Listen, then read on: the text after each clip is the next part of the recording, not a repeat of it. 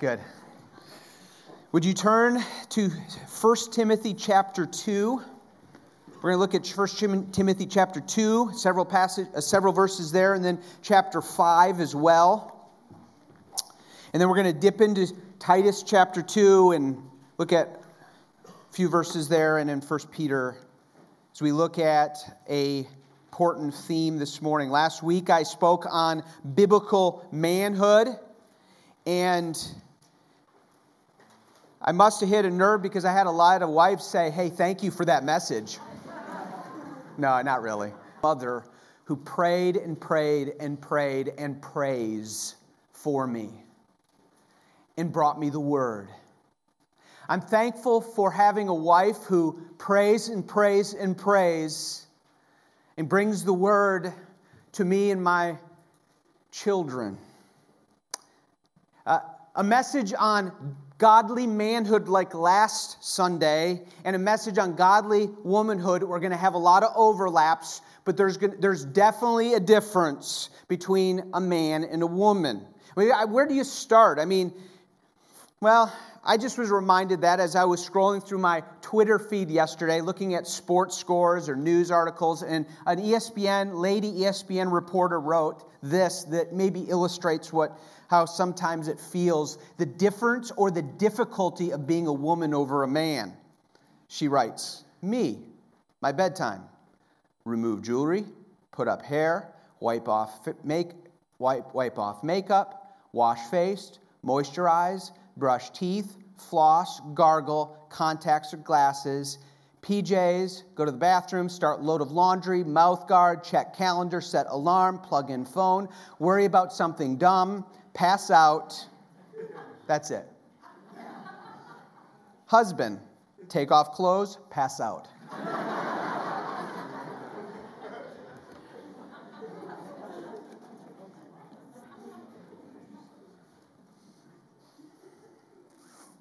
in all seriousness, though there are a lot of differences between men and women, and there are particular commands that are to the men in the Bible, and there are particular commands that are to women in the Bible. Most of the Bible is for all men and all women, their souls, their obedience. And so I had Bonnie say to me, Pastor Daniel, as you were speaking last week to men, I was applying to my life. There's so much yes God centeredness and our need to be gripped by God's love and courage. And I mean, there's having to make a few remarks. This message is for men in many ways as well, when, especially as I end this message and talk about the crowning adornment that I want to call you to this morning.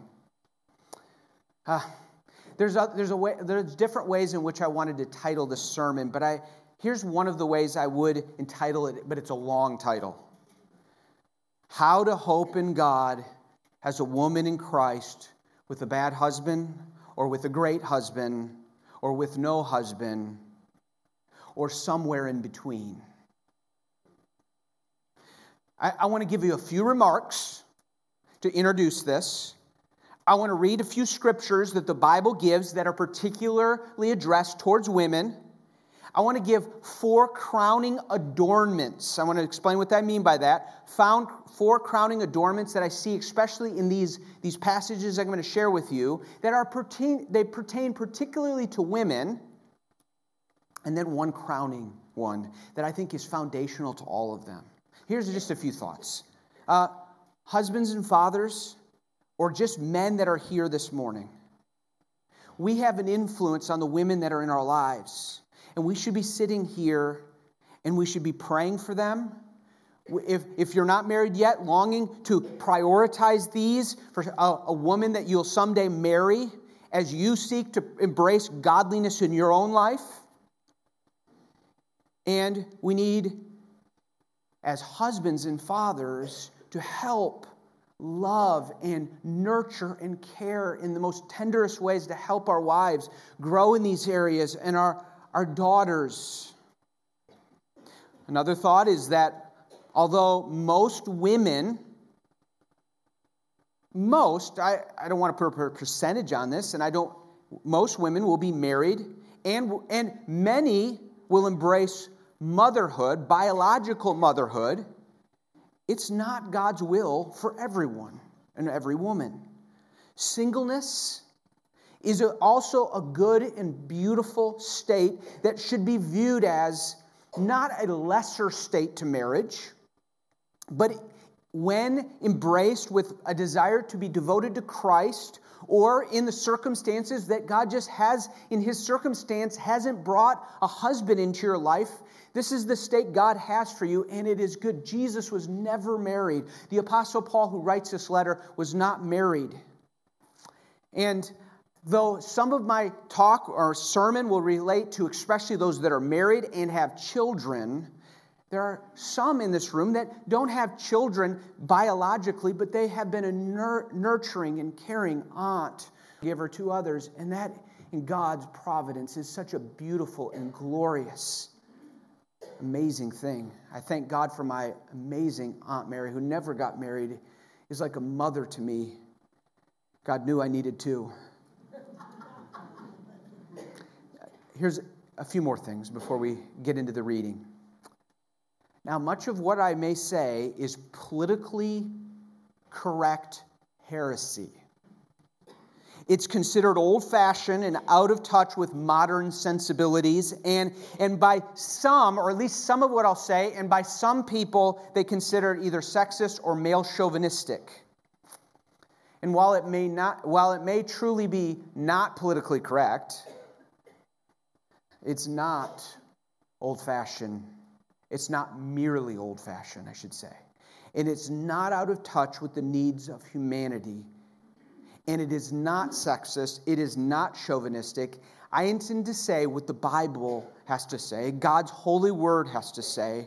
God, the creator of man and woman, male and female, made in his image, equal in value, but different in their role for the glory of God and for the good of humanity. I also want to say that because we live in a sinful and fallen world,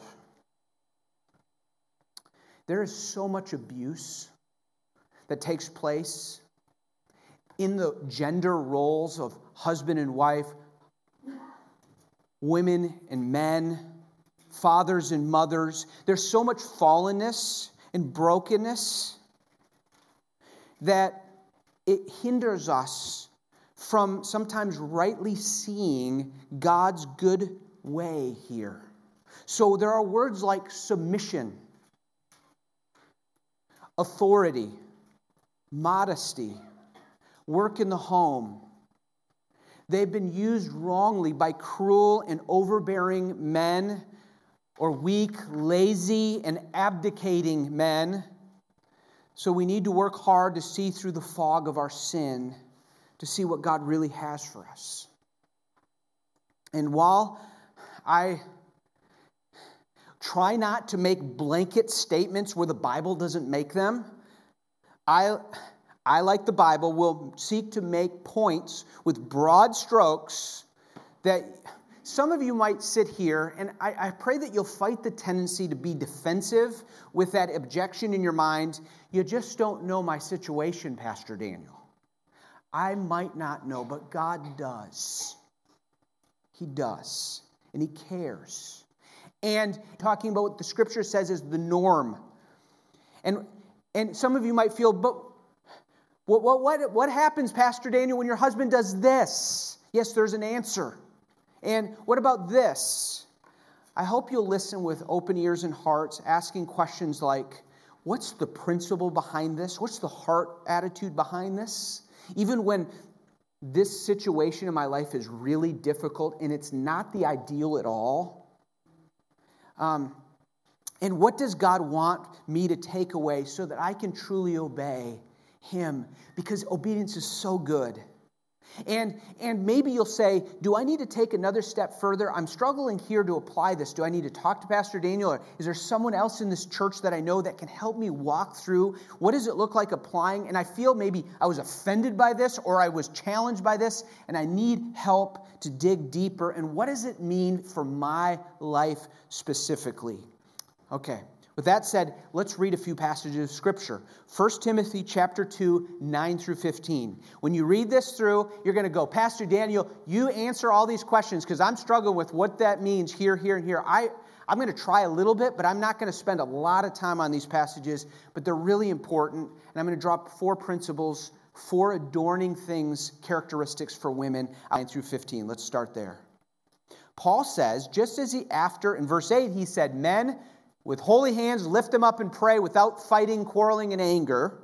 Likewise, verse 8, verse 9, also that women should adorn themselves in respectable apparel with modesty and self control, not with braided hair and gold or pearls or costly attire. We're not looking around to see if anybody has pearls this morning or braided hair. I'm going to talk that minute.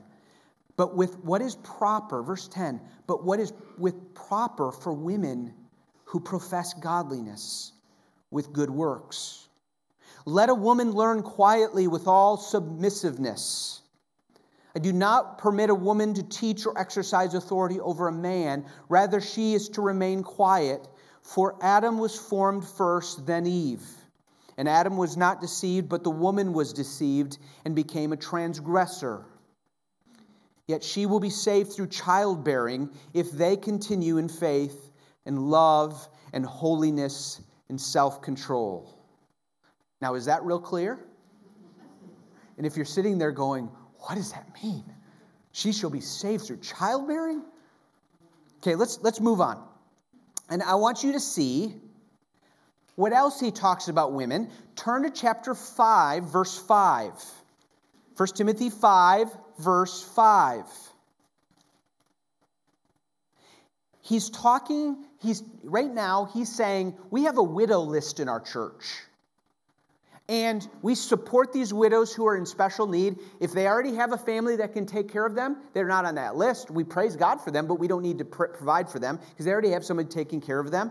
And if if they're just if they're just using the system and they're not godly, they're not on that list. But what we learn from here is the type of women that are godly.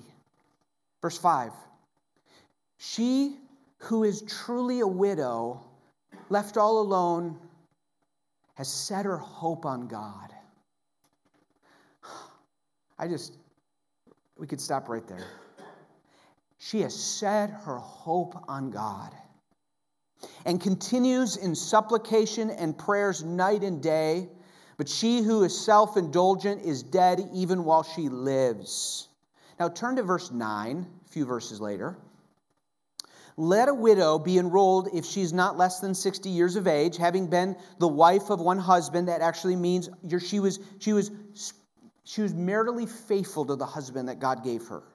Doesn't mean if he died or, or even if there was necessarily a divorce and it wasn't her fault, but good works.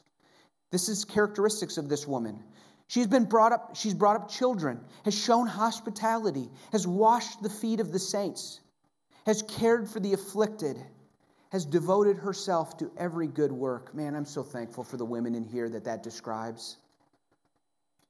But refuse to enroll younger widows, for then, when their passions draw them away from Christ, they desire to marry and so incur condemnation for having abandoned their former faith. Besides that, they learn to be idlers, going about from house to house, not only idlers, but also gossips and busybodies, saying what they should not so I would have younger widows marry, bear children, manage their households, and give the adversary or the enemy no occasion to slander. Now, I'd ask you to turn a couple books forward to Titus chapter 2. Look at with me at Titus chapter 2. Only a few verses here. Titus 2, verse 3. This is written by the Apostle Paul, and just like Paul wrote to Timothy to lead in a church, he's writing to Titus to lead in the church. And he gives instructions to older women. Verse 3 Older women, likewise, are to be reverent slanderers, not or slaves to much wine. They are to teach what is good and so train the young women to love their husbands and children. They are to be self controlled and pure, working at home, kind, and submissive to their own husbands, that the word of God might not be mocked or reviled. Okay, one more passage. Go further in your Bibles to 1 Peter. 1 Peter 3. This is the last text we're going to read. 1 Peter chapter 3 verse 1. By the title you know it's not Paul writing, it's Peter. I guess you wouldn't know that because he says to Timothy it's Paul writing. But this is Peter writing. First Peter is written by Peter to ch- several churches, and this is what he says in chapter 3. Likewise, wives, be subject to your own husbands. Why? So that even if some do not obey the words, meaning your husbands aren't obeying God, they're not following God at all. Even if so, they may be won without a word by the conduct of their wives meaning their hearts will maybe they'll become a christian because of your, your conduct not by your preaching at them when they see your respectful and pure conduct verse 3 do not let your adorning be external. Here we get to the braiding of hair again. The braiding of hair the putting on of gold jewelry or the clothing you wear. But let your adorning be the hidden person of the heart with the imperishable beauty of a gentle and quiet spirit, which in God's sight is very precious. For this is how the holy women who hoped in God, that's how they adorn themselves. Women who hoped in God, they adorned themselves with these things by submitting to their own husbands, as Sarah obeyed Abraham, calling him Lord. And you are her children if you do good and do not fear anything that is frightening. Oh God, open our eyes to see your word for us today that we may obey and believe in you. In Jesus' name, amen. Okay. I just want to, here's my message for the rest of this time is to challenge, to, just like last week I gave eight things in regards to men. I want to give you four adorning things for women. I say the word adorn because we find it in First Timothy. To adorn means to actually to make more beautiful. I'm really glad that God made women more beautiful than men, personally. Um, and all men said amen. And but but, and, and, Paul uses this imagery in this language of saying they are to adorn themselves, make them more beautiful. But it's clear that the adorning is not something like qualifying for a modeling agency or a beauty pageant or for a job on Fox News, but for, for something inward and beautiful. Let me, here's four ways of adornment. In other words, here are characteristics of a godly woman that is beautiful in God's eyes. Not four ways of earning salvation, but ways in which women live out their salvation, ways in which are, which are impossible without God's help. Our, and I just want to say this our world so needs the church of Jesus Christ to demonstrate this true beauty. Beauty that comes from men and women in their own roles, that shines forth as a glorious light because God is adorned in beauty, in glory. And he calls us each in our respective way. Here's the four things. They're on the back these, and I just want to I want to bring them to you. They're probably things that need to be worked out um, in small groups and in in some of our women's leadership meetings or actually our women's ministries that we have, they've had Titus 2 talks in which they, they study and they discuss these certain things. Here are four ways. One, godly women adorn themselves with inner beauty. That's number one. Secondly, godly women adorn themselves with good works. Three, godly women adorn themselves with domestic joy. Now that's, that's a landmine right there. And number four, Godly women adorn themselves with spiritual education. I just want to just quickly tell you what I mean by this. What I see from these passages of Scripture that someone, a woman that says, I, I want to follow Jesus, He saved me, and, and He's working my life. These priorities are my life. I, I care about them. First of all, I want an inner beauty. It's natural for men and women to want to look good. And it's natural for women to want to look beautiful. It's a, God made us that way. It's, it's not necessarily a vain or pompous or proud thing necessarily. But He made us to want to look beautiful for, for, for the right reasons.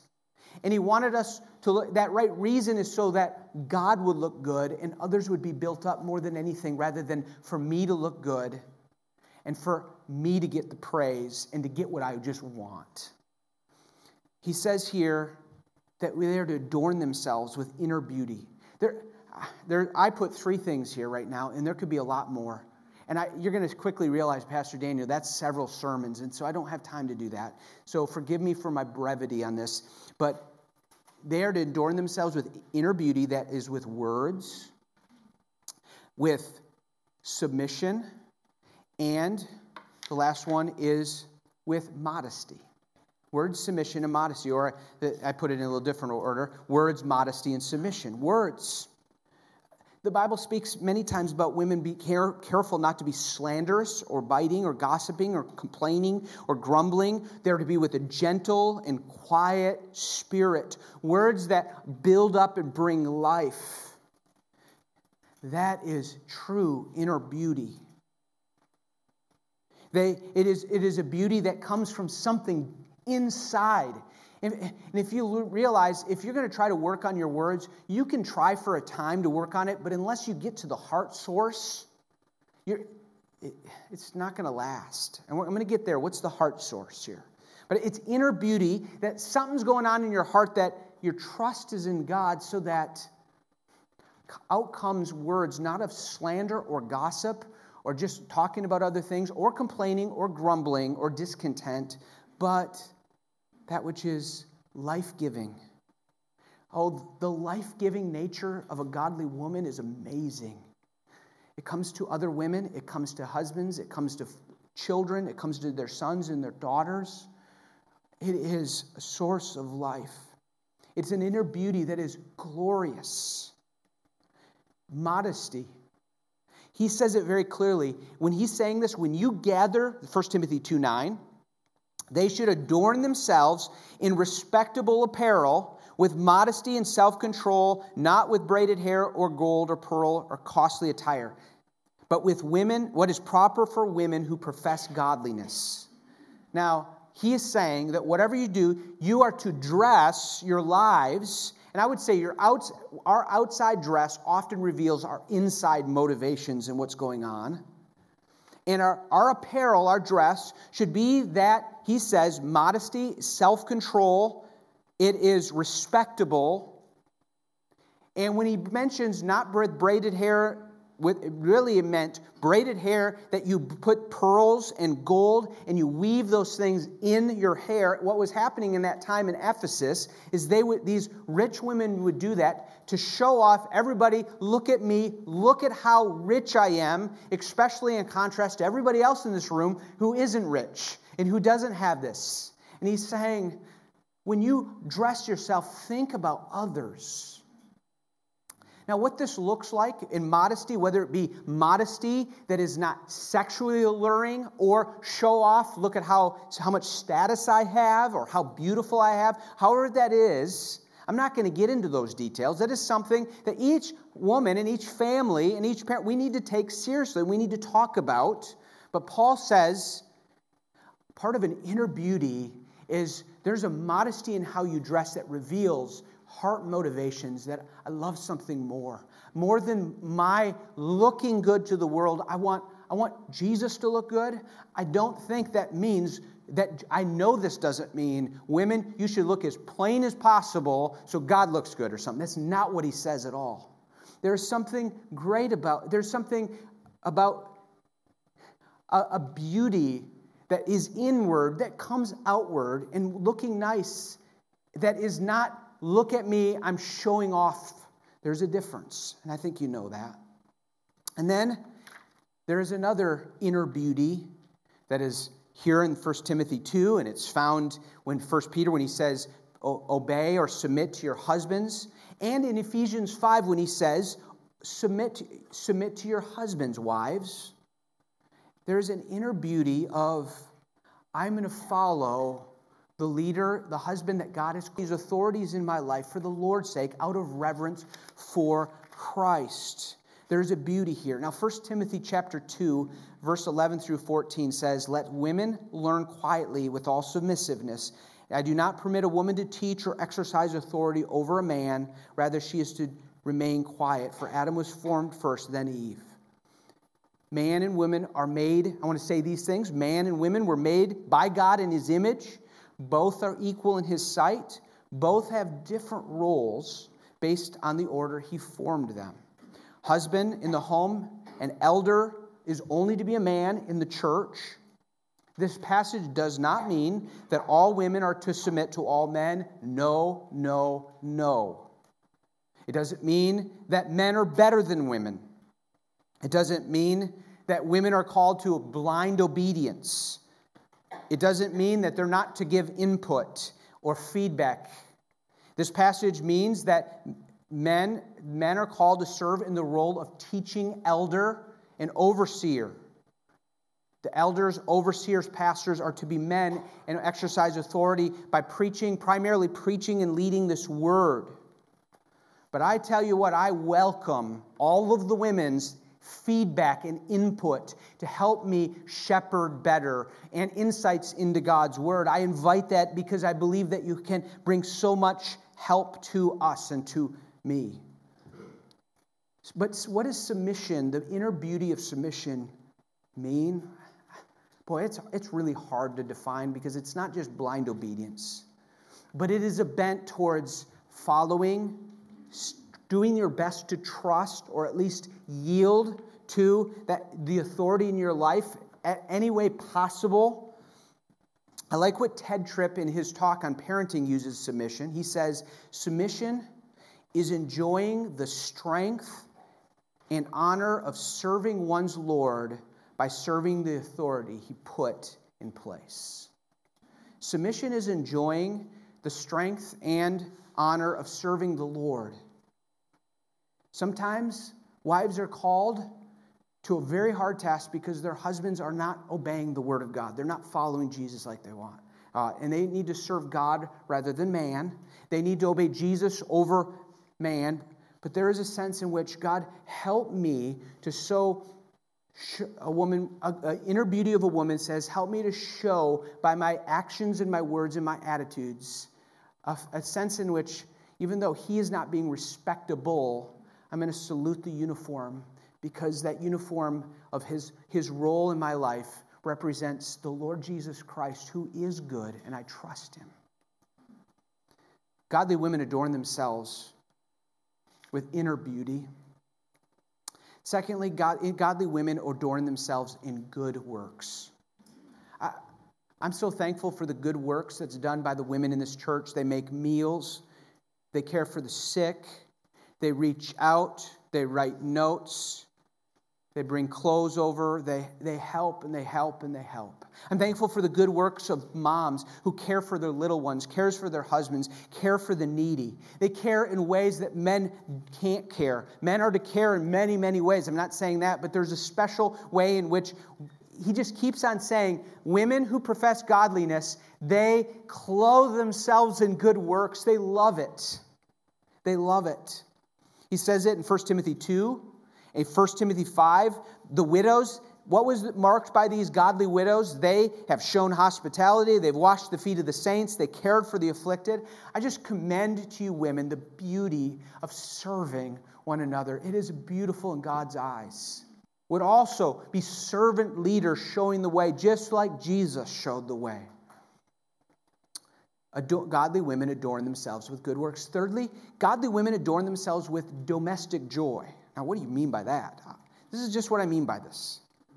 Um, I, I, don't think this verse will immediately make all the lights click, click on. 1 Timothy 3:15 Yet she will be saved through childbirth if they continue in faith and love and holiness with self-control.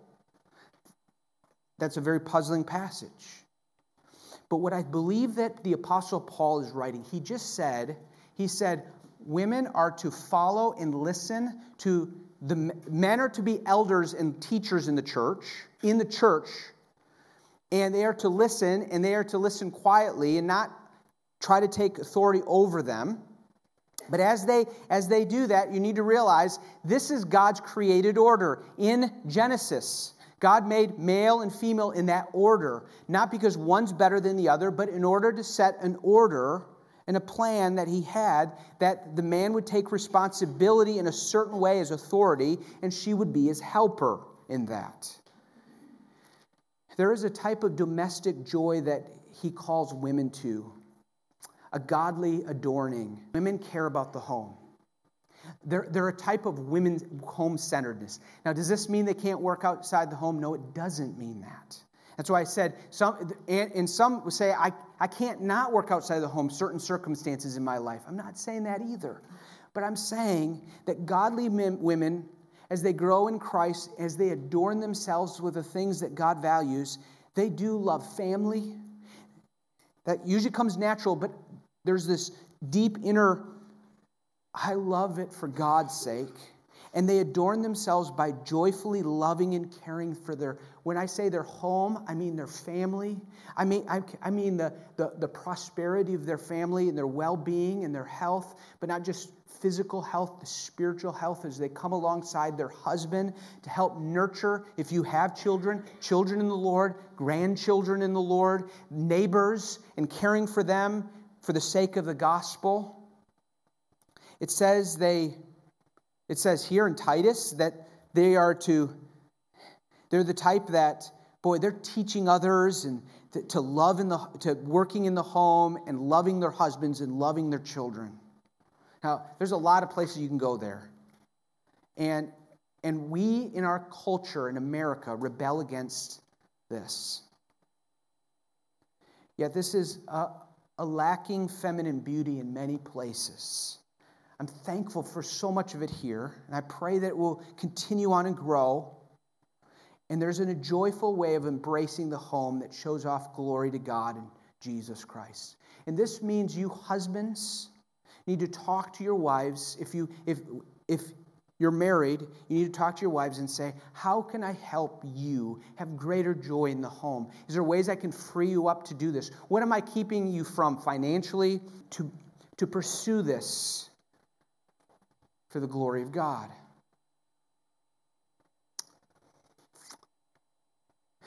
1 Timothy 3:15 is a hard passage. It doesn't mean that women get saved if they have a child. If you have a child, you get saved. That's not what verse 15 means. I think he's pointing to childbirth is the normal and the beautiful way in which women normally, but not always, but normally take part in fulfilling God's purpose as, ex- as was established in the Garden of Eden in Genesis chapter 2. Uh, but, but it's not enough to just have children, it's to live out your God given role as a woman. But they need to have faith and hope loving God. Now, the last thing adorning is godly women adorn themselves with spiritual education. I want you to see in this passage, when we read the 1 Timothy 2 passage, it's often read like this Let women learn, let a woman learn quietly with all submissiveness. You're like, can you believe Paul? He said she needs to be quiet and submissive. And instead, when Paul was writing this in the first century, he's writing this, and I think there's a sense in which when they're reading this letter, they go, Let women learn. Really? Yeah, they need to be learners too. Let women learn quiet. And just like all, in, even in that Greek culture, the Greek wisdom of being a student is be quiet, listen. Listen from your teacher. You have a lot to learn, so be quiet so you listen and submissively follow your teacher's instruction. Women, learn. And learn quietly with submissive submission. And do you know what? This command is also for all the men in this church. Everyone that's not teaching the word right now is called to be a listener and submissive, not primarily to me, only insofar as I'm the messenger of God through this book, but we are all to be quiet, submissive listeners to obey God's word. Men, you, every husband, father that are called need to be a quiet listener and submissive person to the word of God, obeying and listening. And so do your wives, so do all of us.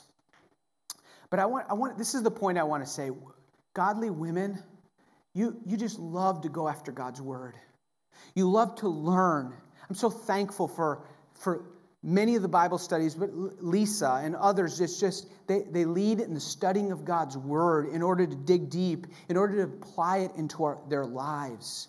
They are to be ed, they are to educate themselves, they are to learn, and they are to in order to teach others, to teach their children, to teach other women, Titus 2 says.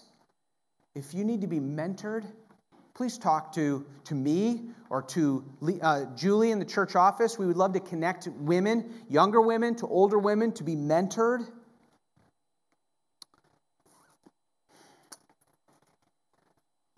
Molly has a, a book that she's been reading over this last year. It's called Devoted Great Men and Their Godly Moms. In this book I read this last week, one of history's greatest preacher preachers would say with affection, I'm sure that in my early youth, no teaching ever made such an impression upon my mind as the instruction of my evangelists would say, I learned more about Christianity from my mother than all the theologians in England. And another theologian who made a massive impact for the cause of Christ and Christianity said, To our mother, my brother and myself, under God, owe absolutely everything. Another great defender of the faith wrote, in an overwhelming moment of doubt, then relate how he was delivered. And he said, My mother spoke to me in these dark moments, these dark hours, when the lamp burned dim, when I thought my faith was gone in shipwreck and had been made of my soul. Christ, she used to say, keeps firmer hold on us than we keep on him. Mothers, they go deep in God's word. They're, they're into spiritual education. They want to know God's word so they can teach it to their children. They can teach it to other women. They can teach it in, to others in the church, especially the women in small groups. They care, they minister, and they are used in ways that are just, we can't calculate how amazingly they're used. Now, I want to end with this.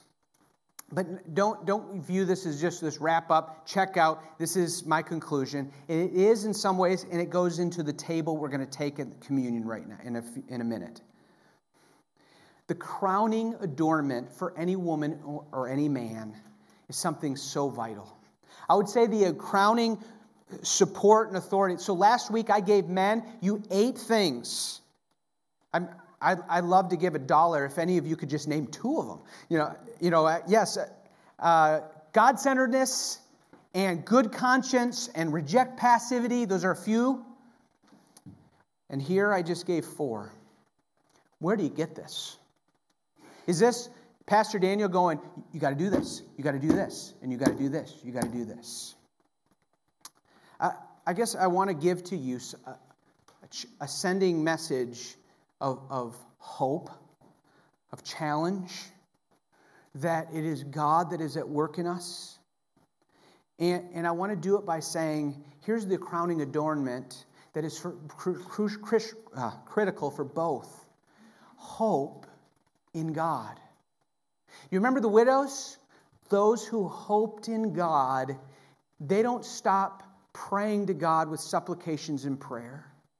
It was Sarah in 1 Peter 3 who, with bad husband Abraham, hoped in God. That's how she adorned herself. Men, hoping in God is what we do, the living God. Hope in God is not how we often use it. If I were to ask some of you, what does it mean to hope in something? You'd say, well, it's kind of like I hope that that package that I ordered on Amazon will be delivered on time on Tuesday because I sure need it because I'm going on a trip Wednesday morning and I need it. I hope it delivers. Now, when I say that, are you confident that it's going to be delivered? No, there's, there's still a measure of doubt.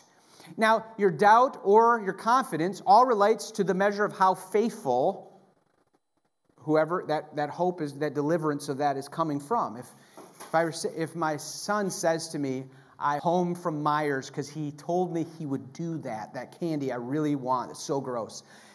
And, and, and he says, he says, I hope dad remembers like he promised.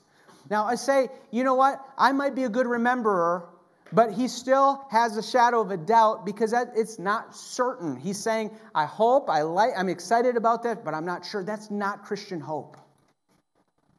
Christian hope is almost the exact opposite in a sense, and it is, I am hoping in God means that I have a growing confidence and a delight in the person and promises of God in Christ Jesus and pertains to my future. Hope especially pertains to the future. God is going to be good to me. Now, I want you to see this connection. Women, to have an inner beauty that gives you a contentment in the lot that God has given you. And men, for God to give you a contentment in the lot that God has given you. To take on the role that He's given to you in your life for you to be a leader or to, be a follower to the glory of God, to, to learn the Word of God, to care for the home well, to lead the home well, to do anything you have to do. It is difficult, it takes courage, it takes strength. And it is though you need the all powerful resources of God who says, I will help you. And I want to call you to hope in God. Hope in God through Jesus Christ. And I say in Jesus Christ because it's not until you and I come to the end of ourselves and we believe and accept what the Bible says about our sin and about God's perfect standard and again about assurance that he will judge all and that we're assured that he's going to judge all sin and he's going to judge our guilt and we're going to be we're guilty before him and I have an complete inability to save myself. And more this, when we come to realize that the hope of our forgiveness and eternity is found in one person, it's Jesus Christ, who is fully God, who became man, who lived a perfect life, died on a cross, paid for our sins, he rose from the dead. He is the Savior and He's the Lord for everyone who comes to the end of themselves, surrenders themselves to Him. Hope in this God. If you have never hoped in this God to be saved, bow the knee to Him today and receive Him, and He will save you. But if you have the rest of your life, hope in God is like a reservoir of a dam. The, the type of things you need to do to be a godly, godly wife or a godly man takes energy and imagine there's a reservoir or a, a man made lake that was dammed up in order for that water to sit there. And they open up, and the water comes through that dam, and the turbines turn. I'm not sure exactly how it all works, creating energy and power. Hope in God is that reservoir of hope in God that as we need the power of strength to God, we need to hope in God that His future for me is so good. It's not, it might happen, He's going to do it for us. And in the middle side of your bulletin, I had put, I just put six things that are really important for you to just ponder and meditate while we take communion. Ready for communion? But I want, I want you to look in your middle of your bulletin and I want you to just see this. Hope in God is a growing confidence and a delight that God in Christ is more satisfying to me than anything else. That He will not withhold any good that I need for my eternal joy. Some of you, wives or mothers or men or women, young or old, sometimes you're like, is God really satisfying or am I missing something else? God will not, when we hope in God, we know that God will not withhold anything good from us. And when we hope in God, we're growing to have a satisfaction that He's my true security. Fears will come into our lives wives, mothers, husbands, young men, and old women.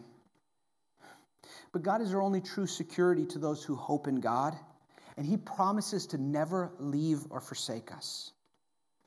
And, and imagine this God is so good that God will work everything out who my husband is, and even who I'm what feels like sometimes the husband I have now wasn't maybe the fulfilled dream, oh, God's still working that for my good. And He'll work it for my good forevermore. That's the God I put my hope in. Who, hey, I'm going to be treated wrong at times, but that God that I put my hope in, who will never fail me, He says that someday He's going to judge all wrong so I can forgive and I can show patience and I can let Him take care of it. He's, he's going to judge in the end. And that God, that same God is always present. It, it, there's times where I'm like, God, where are you? God, I'm, God, you're here, and you always hear my prayers. Sometimes you say no, or sometimes it feels like you're silent, but you're always listening, and you will hear my cries, and you will answer in due times. That's what it looks like to hope in God. And lastly, to hope in God at least means it means to know that God is invincible, God is all powerful, and He's all wise, and that this God, His timing is perfect. You cry out for the salvation of your children. You cry out for the change in your husband. You cry out for the change of a son or a daughter in your life or a change of circumstance. This God, His timing is always right and he calls you and I to wait upon him. Who is this God that we hope in? It's the one that we hope in through Jesus Christ our Lord. It is the one that we hope in. And so we are going to take communion as an expression of hoping in God this morning. We're hoping in God by saying, God, we hope in you that is just as sure as your son came and died for us and you gave your son for us, you're not going to withhold anything good from us. If you did this, why would we think you'd hold anything good? And so as we take of this meal, we're going to remember he Jesus died for our sins. He, he was broken and bruised and bloodied that we might have life, and he rose from the dead. And so I invite all of you who are true believers and have been baptized into Christ Jesus. We invite you to take of communion this morning. If, if, if you're holding a grudge or you've sinned against somebody, make that right. Confess your sins to the Lord. We're gonna we're gonna actually do this. We're gonna go like we did last time. And if you're not new, if you're new to this church, this is what we do. And if you're going to go out the side aisles and you'll come up here and take a piece of bread and take a, some juice, a cup, and you'll go back and I'm going to lead you in taking communion at the end. So you can wait for me and then I'll, and I'll lead you in taking communion. I, let's make this a time in which we set our minds on our great God in which we hope in. I'm going to invite the ushers or the deacons if you'll come to help serve this meal with me. I'm going to pray and give thanks to God. The music is going to play, and, and then we'll come and we'll take communion. Oh, Father in heaven, I pray that you would help us now as we take this meal. Help us to take it and hope in you. Help us to not hope like the world has a, a hope that's full of doubts, but help, help us to hope in the fact that you're all satisfying and that you're our true security, and that you're always good to us, and that you're a faithful judge, and that you're always present listening to us, that you're always wise, you're flawless in all your ways. Praise you for that. We thank you that in your great wisdom you sent your Son. It was also great love because we surely needed it. Thank you for rescuing us and making us your children. In whose name I pray, amen.